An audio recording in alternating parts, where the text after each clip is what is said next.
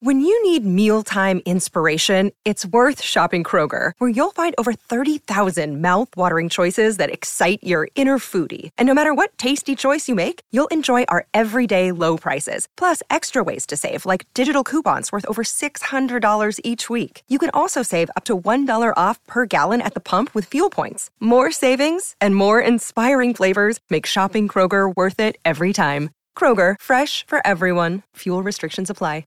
Another day is here, and you're ready for it. What to wear? Check. Breakfast, lunch, and dinner? Check. Planning for what's next and how to save for it? That's where Bank of America can help. For your financial to-dos, Bank of America has experts ready to help get you closer to your goals. Get started at one of our local financial centers or 24-7 in our mobile banking app.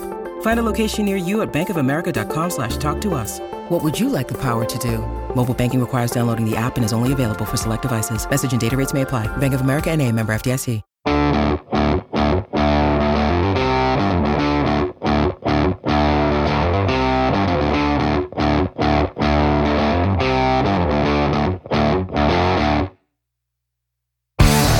Welcome, everybody, to the Hammer and Rails podcast. With you, as always, I'm your host, Andrew Ledman. and I am excited. Oh, we got to change up at the beginning there. Uh, he's excited because it is championship week here on the Hammer and Rails podcast. Purdue, of course, heading to Indianapolis on Saturday to face the Michigan Wolverines in the Big Ten championship game. First time Purdue has ever been uh, to the championship game in Indy. Uh, before we get into the podcast, which we're going to talk about the Florida State game, uh, and then the vast majority of the podcast is going to be about the game against Michigan. Just, I mean, how excited are you, Ryan, for this game? Ooh, I get to come home and watch postseason football in Indianapolis. It's it's great. Yeah. So you you have decided you are making the drive. Do you have a ticket yet? I do. I actually uh, bought it today. Okay. Um, where are you sitting? I believe section 403. So where? I mean, where is that? Somewhere Is that a sideline? Is that a corner? Where are we talking? Honestly, I could not tell you. I'm going with a group, and they kind of just said, "All right, we got the tickets, and pay me back." Okay, so that worked out well. How many people are you going with? Um, I think the group is at least four or five, and then um, so probably meet up at the somewhere in Indy before the game, and then head on over. Very nice, very nice. I um, we got approved for our credential on the on Tuesday, which was the day they sent out everybody's approval. Uh, got approved for parking, so that's going to be pretty sweet. Uh, get a park right there next to Lucas Oil, so don't have to hassle with all that. And then, um, you know, the game is at eight. I don't know what time I'm going to get down there yet. Um, I think I'm actually carpooling with a friend of mine, so it's going to be a lot of fun. There's going to be a lot of Boilermakers down there, a lot of events. Uh, there's, of course, the official tailgate that is at the convention center. And then the Big Ten has their own event. I believe it was on Georgia Street. So, it, you know, if you walk around anywhere downtown, I'm sure you'll run into something that's going to be a lot of fun. But uh, we're going to hold off on the rest of that. We're going to get to that in the second half of the podcast. First, let's talk Purdue's victory over Florida State in the last, the very last Big Ten ACC challenge. Um, unfortunately for the Big Ten, they uh, come out of the challenge uh, a loser of the last one. ACC was victorious this year, uh, but Purdue pulled their weight. Uh, final score 79 to 69 over a really not good Florida State team. They're now one and eight, but they sure gave Purdue fits. So, Ryan, what was it about this Florida State team that caused so much trouble for Purdue? Well, for one, they had a center who was seven foot four. Yeah, un- well. unreal. So just unprecedented length and pressure put on Purdue. And let's be honest, doing a cross from Oregon to Florida with a stop in Indiana is not too uh, not too easy for most people. Yeah, that's exhausting. So- Especially, I mean, this was their fourth game in seven days. So I I know, Mm-hmm. You know, I know they're they're young, in shape athletes, and it's different for them than it is for you and me. But that's still going to get to you uh, as the days go on. So kudos to them for having the legs to even complete this game, and they d- certainly did look like they had tired legs. Um, one thing that people always tell you is one way you can tell a team has tired legs is how they do at the free throw line. Uh, Purdue was 22 of 31, which is still you know a decent 71 percent. But uh, a few of those were front end of one and ones, which you know is never good. Takes away those opportunities for you. Uh, but we'll take the 10 point victory. So um, it's it is what it is. We knew this was going to be. I think a lot of people thought a trap game for Purdue just because they're coming off those huge games in Portland and then uh, kind of a letdown against Florida State before Big Ten season begins. But overall, I mean, I think Purdue played well. Zach Edey, another monster game, 33 minutes, including 25 points, uh, eight rebounds, one block. Uh, and still just two turnovers, so he's he's really doing uh, a great job, especially with those huge number of minutes he's playing. Yeah, and it was a lot of that was further in the game because Mich- or Florida State came out with a plan. They were not going to let the Purdue guards get the ball down low to Zach Edey and let him go to work. And it worked for a majority of the first half until Zach Edey started getting going. Mm-hmm. You could tell the Florida State defense just was worn down and they aren't too too deep. So they just wore the Florida State defense down, and then Zach Edey was just able to go over the top and get down low and do what he wanted to. Yeah, I was amazed. Purdue started the game. I think the first four minutes or so, Zach Edey didn't even get a touch. Um, mm-hmm. You know, we were relying on jump shots, we were relying on three pointers. Um, I think Fletcher Loyer hit that first three of the game, but I, I was amazed that you know Painter didn't say from the sideline, you know, get Zach the ball, give him a touch to get it going. Mm-hmm. Um, since so much of the Purdue offense runs through him, um, ultimately, you know, it, it, like you said, he did get going once he came back in uh, from his first breather there. But I, I that definitely surprised me. Um, but overall, I think you know the offense looked choppy. The defense had some lapses, but they stepped up when they needed to. And again, I mean, the freshmen for Purdue, Braden Smith and Fletcher Loyer, uh, were the other two guys who were in double figures. Smith had 13, Loyer had 11, and it's not just their points either. I mean, Braden Smith, nine rebounds, seven assists, one steal. Fletcher Loyer, four assists, and 11 points. I mean, these guys, and, and no turnovers for Loyer. So these guys are just doing everything we could have possibly imagined them to do, and it's been absolutely wonderful to watch. Not to mention, five of those rebounds for Braden Smith were on the offensive glass. Yeah. He knows where to be and where to clean up those rebounds. It's uncanny how good he is at finding the little space that they leave, but it just happens to be the correct spot to pull down a board. And when he does pull down boards, he is very talented at pushing the ball. So Florida State was pressing the entire game, and he knew if you get a rebound, if you pu- uh, push fast enough, they cannot put as much pressure on you. Right. And it started to open up the offense. You saw you saw with Braden Smith, he was able to get through the press,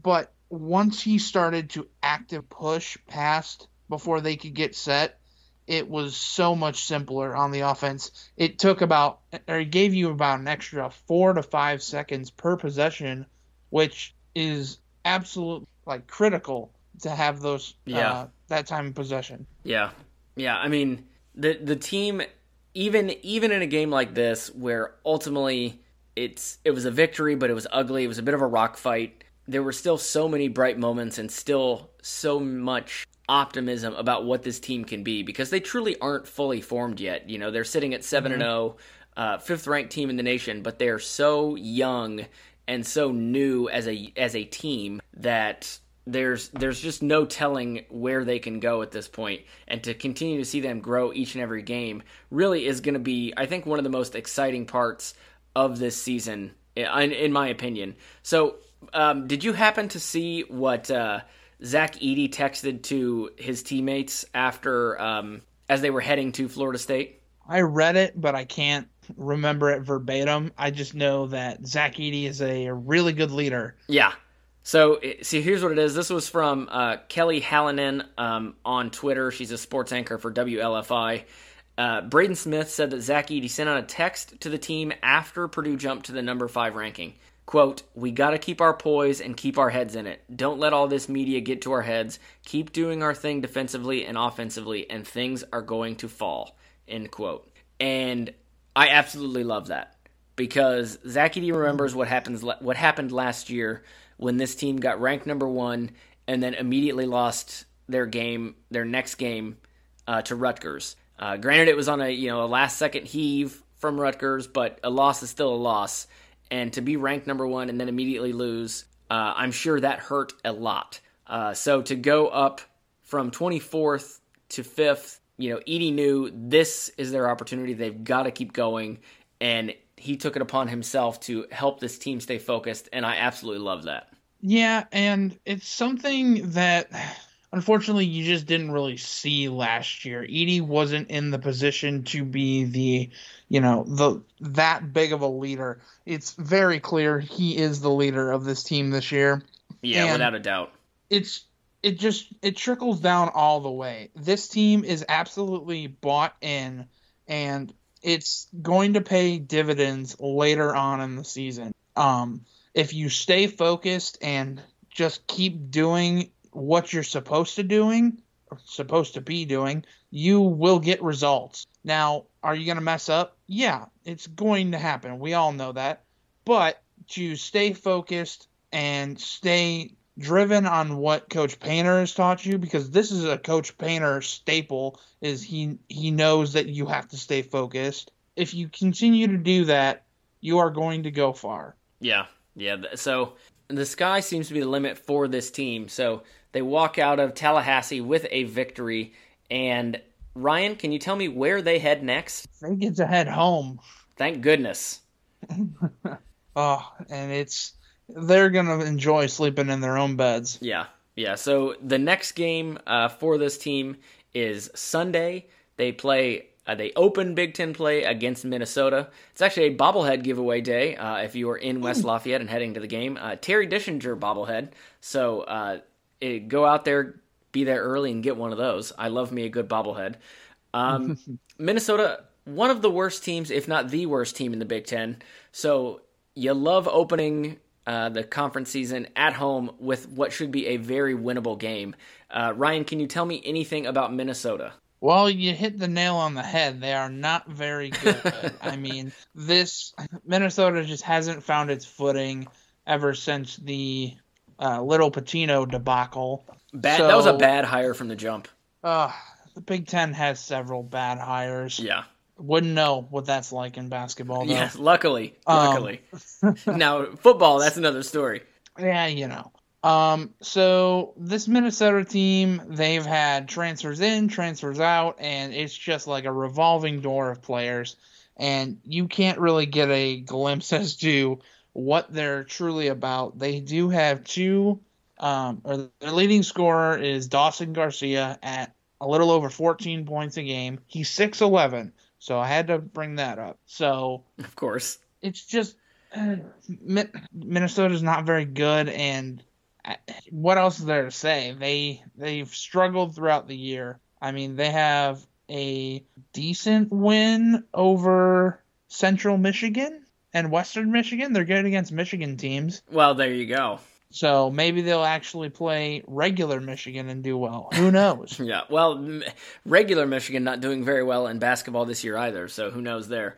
Uh, yeah. So this is a this is a game where Purdue should hopefully be able to you know take take a day or so off to get some rest, get everybody back in their own beds, feel a little more comfortable and rested, and then come out Sunday after hopefully watching the Purdue football team win the Big Ten title, come out on Sunday and just have uh, a game where they can get back to how they were playing in Portland, come out of a game 1 0 in Big Ten play, and just set the standard for where they're going uh, in Big Ten season because I think it's going to be.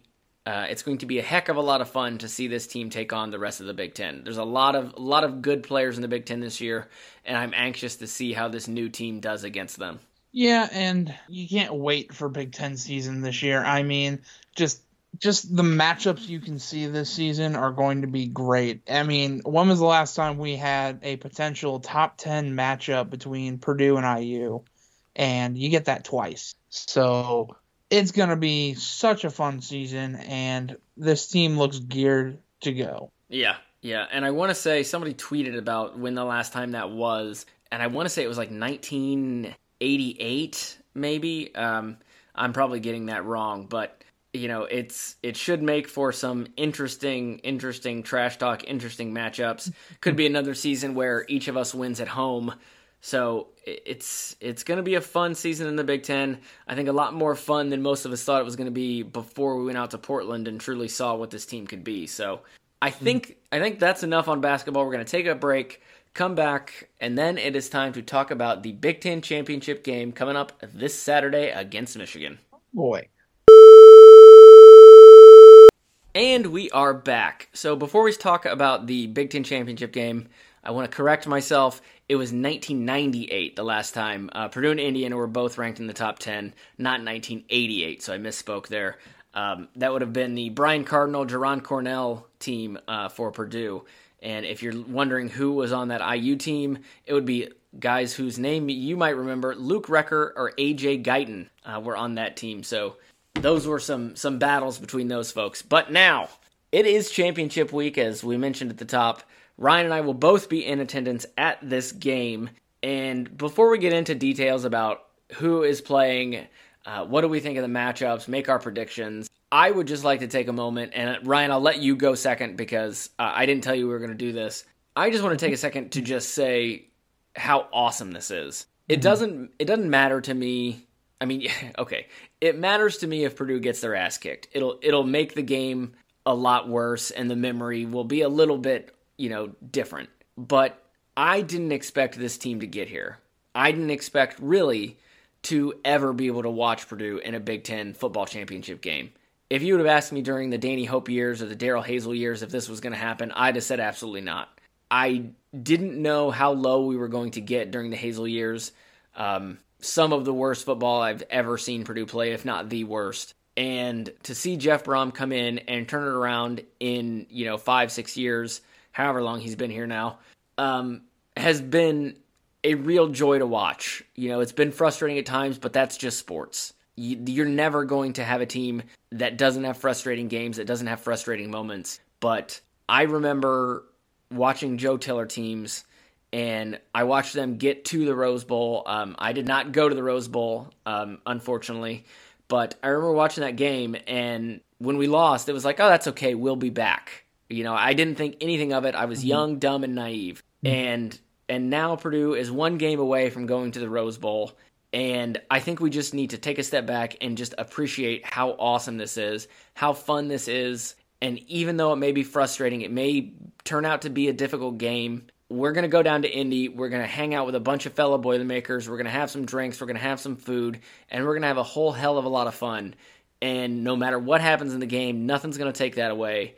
And I am just really, really, truly excited to hop on a plane tomorrow and head back to Indiana and enjoy this game with with people who you know have the same passion as you and I. So I just wanted to get that out of the way. I'm really, really excited about that. Um, Ryan, I assume you feel the same way.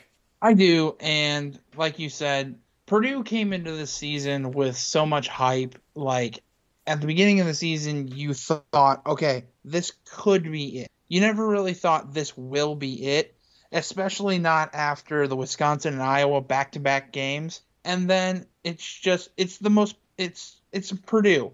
They go back on the upswing. They get there with some help, and you you're not going to complain. This team has done what it was supposed to do. It won key games, it won when it needed to, and it did get to the Big Ten championship game. Who cares about the rest of the Big Ten West? Purdue did what it needed to do. So I don't know that this will ever happen again, especially with the new teams coming into the Big Ten. Yeah. There may not even be divisions going forward. Yeah. At which point it'll be a four team race and Purdue's not one of those four teams usually. Yeah, I wouldn't so, think so.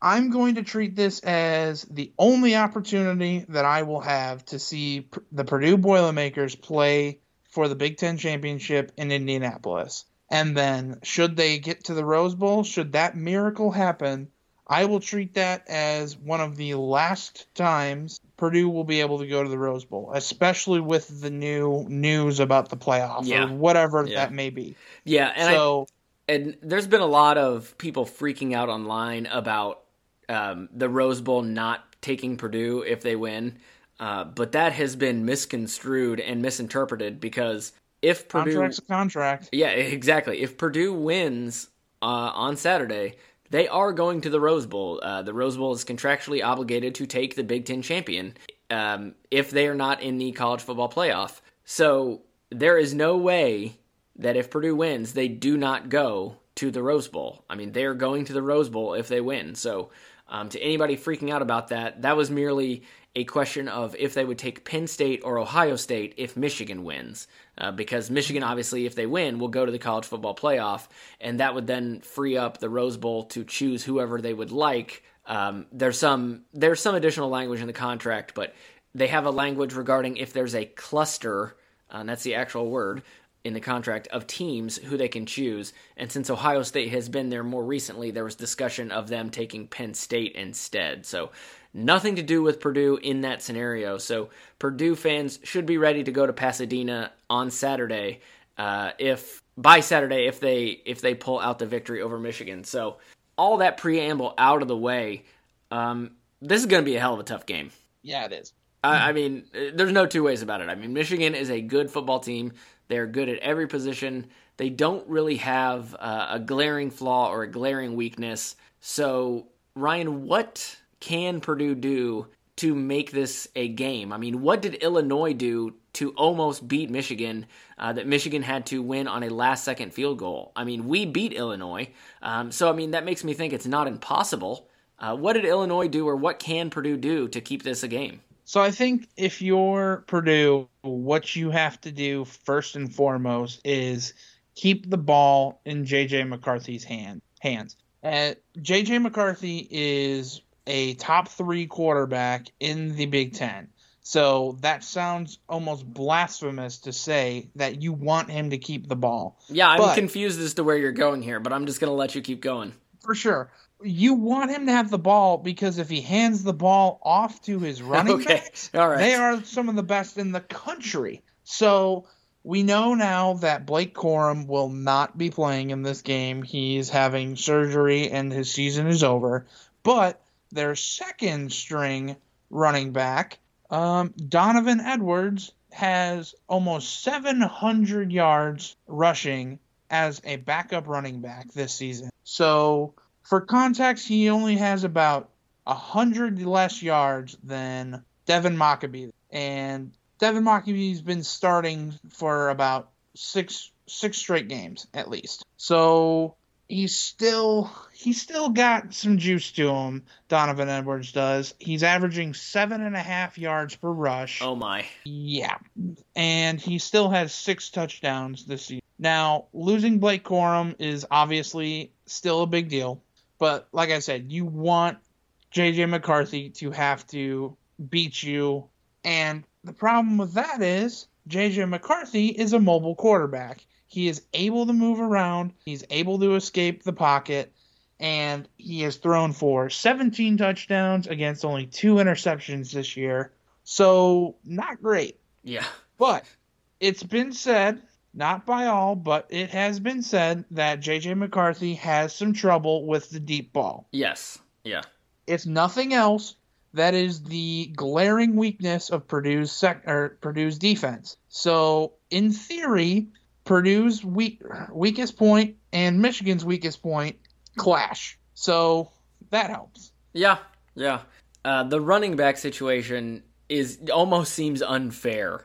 You know, you lose Corum, who is just all conference level running back. In fact, he was, I think, first team. Um, and then they just replace him with a guy who if you know not as good is pretty darn close 98 to 99% as good mm-hmm. and you saw that when he ran all over ohio state last week in their rivalry game you know stepped onto the biggest stage of the big ten and just absolutely dominated uh, the ohio state defense so it's not as if you know they're they're running out of scrub out there, but I guess you would you would rather face the second stringer than the first stringer because you know the first stringer's out there for a reason. But uh, there is some solace in that, but man, uh, this Michigan team they've got they've got a good quarterback, they got good running backs.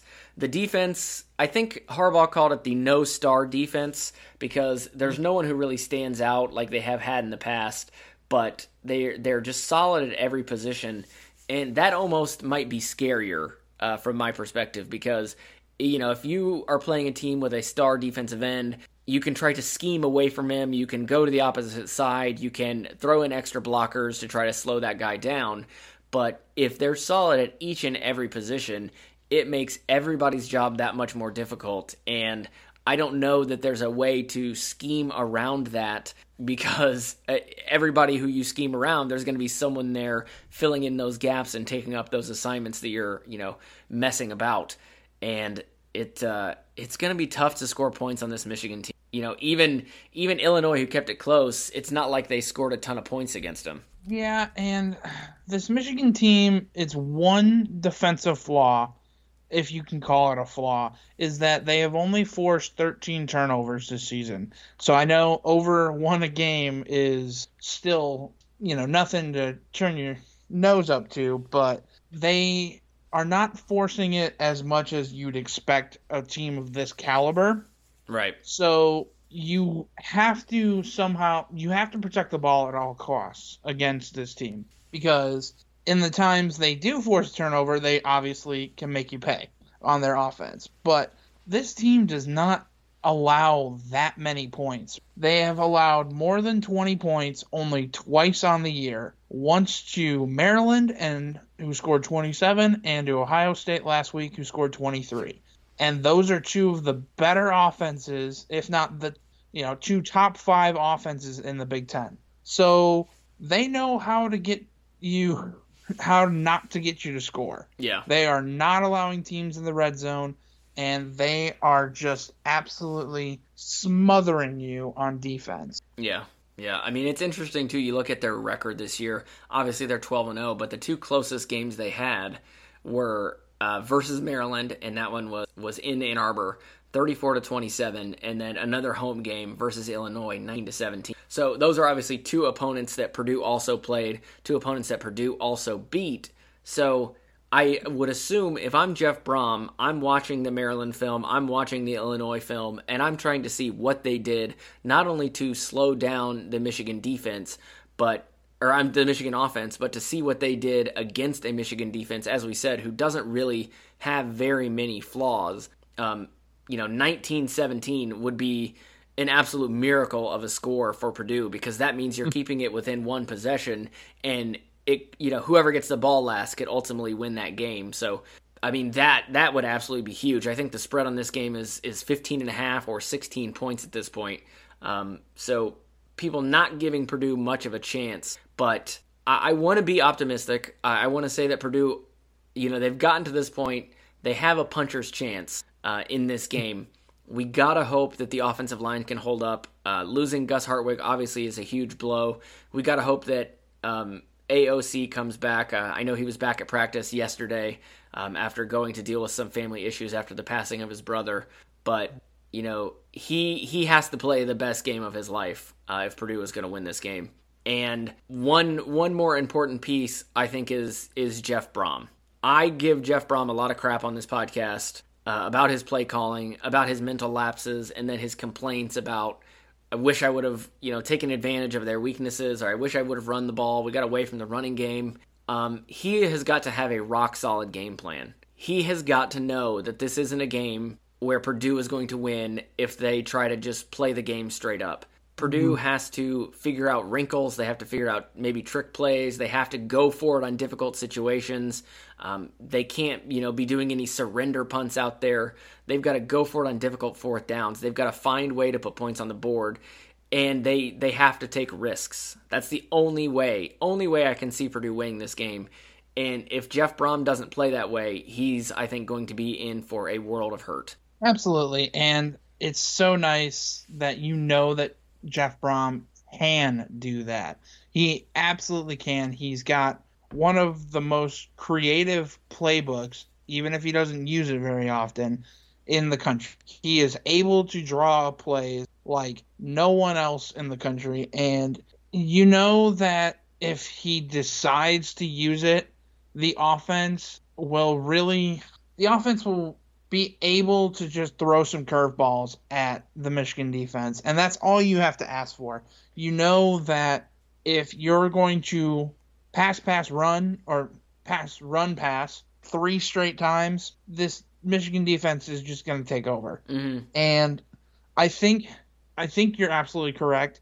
And Aidan O'Connell will have to have a similar performance like last year's Music City Bowl for Purdue to have even a chance. Yeah. He has to go out there swinging, and Purdue has to make these big plays. They cannot just be lulled to sleep because they absolutely will be if they allow it. Now, also against Purdue is Michigan's kicker, who won the um, college football kicker of the year last year, Right. and you know just stack another card against Purdue. But it's it is such an uphill battle against this team. Jim Harbaugh has probably the best team of his tenure at Michigan, and they know where they should be. They think they should be the number one team or right up there with Georgia. And if they play like it, it's bad news. yeah. But I love I love I love a chance- butt. Let's see what we got here. for sure. There is the small chance that Michigan might just start to overlook Purdue. Right. I say that because many people think Michigan is just they're already locked in the playoffs. Right, right. That this game Now, doesn't mean think- anything for them. Right. I don't think Jim Harbaugh, being Jim Harbaugh, would even remotely allow that. But hey, that's that's a tendency of teams. Sometimes you overlook people. Sometimes you start looking down the road just a little bit, and that team like Purdue can come and come and knock you on your butt. Yeah, and they've all I mean they've also got some distractions around them right now. Um They do. you know, um, their former starting quarterback entered the transfer, or last year's starting quarterback entered the transfer portal. Actually, just announced uh, today that he's signing with Iowa. Uh, so Iowa we'll- gets another non-mobile quarterback. it's it's really just right up their alley. Um, and then of course they've got the Corum injury, which is is not good for anybody. Uh, you really hope he has a good recovery. Uh, and then you've got is it Mazi Smith, uh, the nose tackle, who it was announced today has been uh, charged with a uh, weapons weapons felony uh, regarding uh, some gun crime. Uh, I, something about a permitting issue.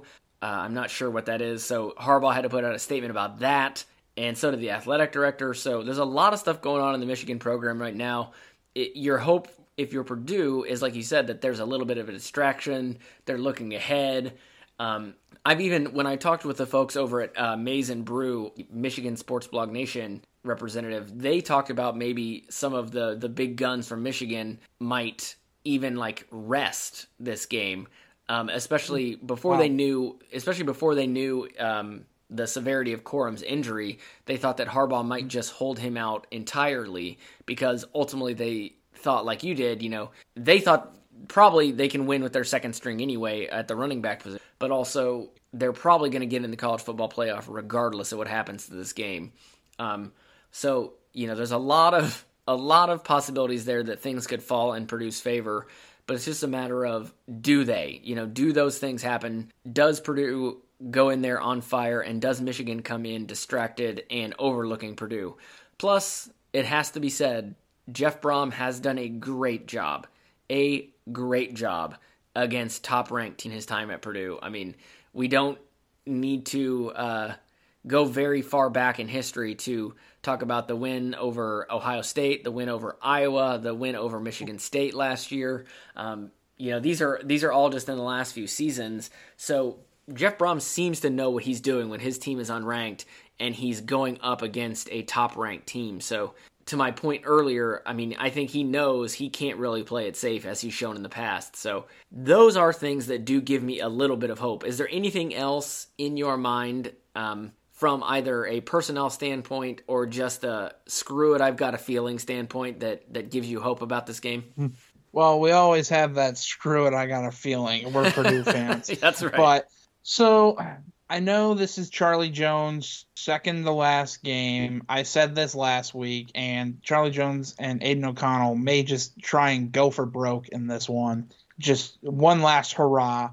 So I like that, and I've been saving this the whole podcast. Okay. I truly just want Michigan to have a little bit of tunnel vision, pun intended. Oh, I think that might be too soon. I think that might be too Ah. soon. Oh man, which it makes it it makes it so um I maybe ironic is the word that you know Harbaugh made all those statements after the the tunnel incident with Michigan State, which by the way was horrendous, and I'm glad to see those yes. Michigan State players getting charged um, about you know there must be accountability, there are rules, blah blah blah, and now he's got a nose tackle who is facing felony weapons charges, and is like, well, let's let the justice system play out. Um, mm-hmm. Um, so it's you know rules for thee, not for me.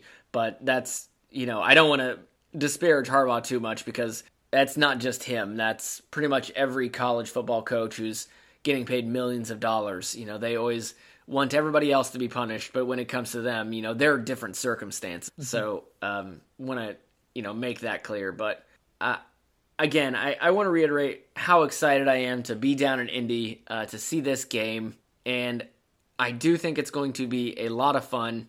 I just hope that Purdue doesn't get immediately punched in the mouth. My fear my big fear is that, you know, Michigan gets the ball first and just, you know, takes it down, immediately scores two or three plays, takes all the wind out of the Purdue sails, and we just get into a slog from then on out. You know, I want to mm-hmm. at least be able to enjoy the game for a little bit. I know it's going to be tough. I know Michigan is very good. Um, but there is just, for whatever reason, there's a part of me that believes we can do this. As I believe the same thing. Um, it's a small part, but yes. it's a part. Yeah, yeah. So, and this will actually be the first time I step foot into Lucas Oil Stadium, so that's going to be exciting. Okay, not a so, Colts, not a Colts fan, or just not a pro football fan. I'm a Bears fan. Oh, that's right. That's right. Yeah. So yeah, and uh, unfortunately, I had to miss the Purdue Louisville football game. Uh, was that was Jeff's first game? Remember. I don't even. It sounds right.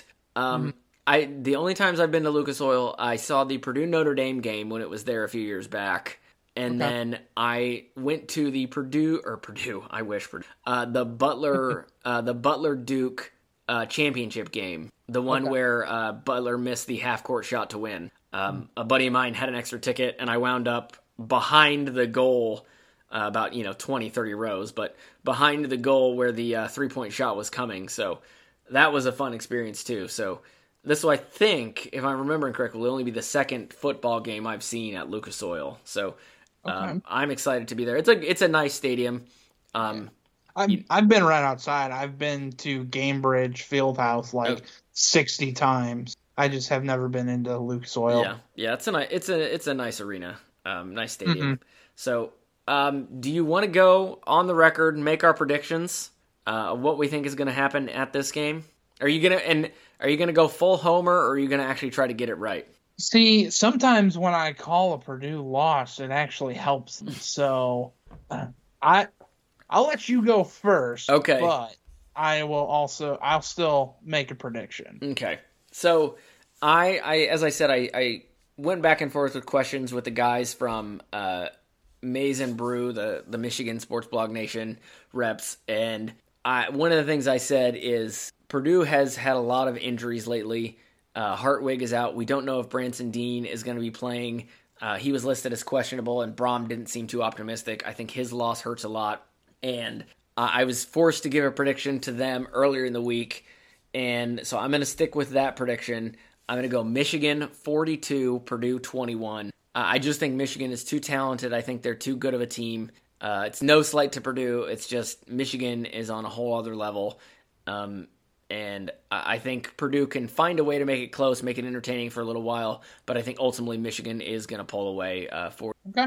What do you think is going to happen, Ryan? Give me some good news. Give me, give me, give me an upset. I every part of me wants me to go logical on this, but and you know you love a good but. I have to go Purdue forty one, Michigan 35. Wow.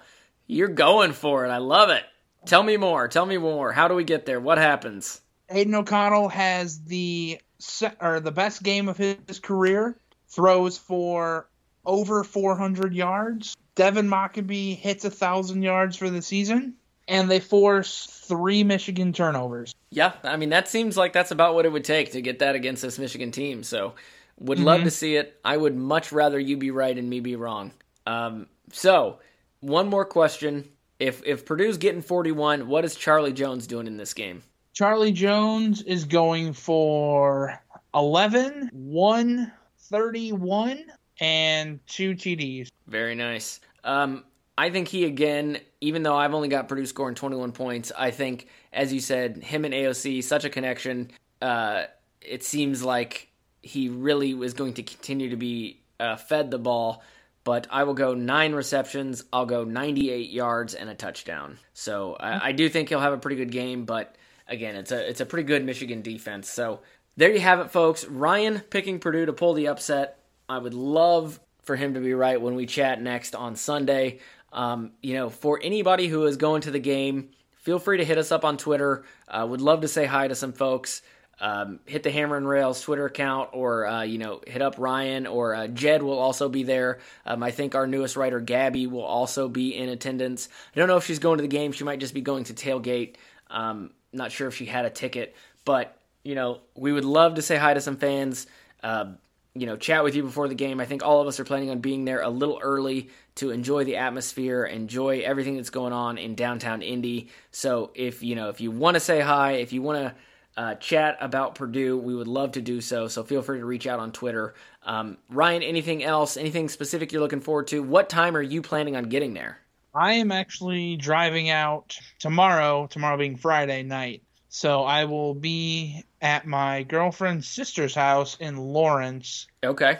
Uh, tomorrow night, and so I'll be there on all all morning. Excellent, excellent. So I'm really looking forward to it. Um, I mean, what you know, what else is there to say? We're we're this is this is playing with house money right now, and just go mm-hmm. out there and let's shock the world. You know, why not us? Why not? Boiler up, hammer down.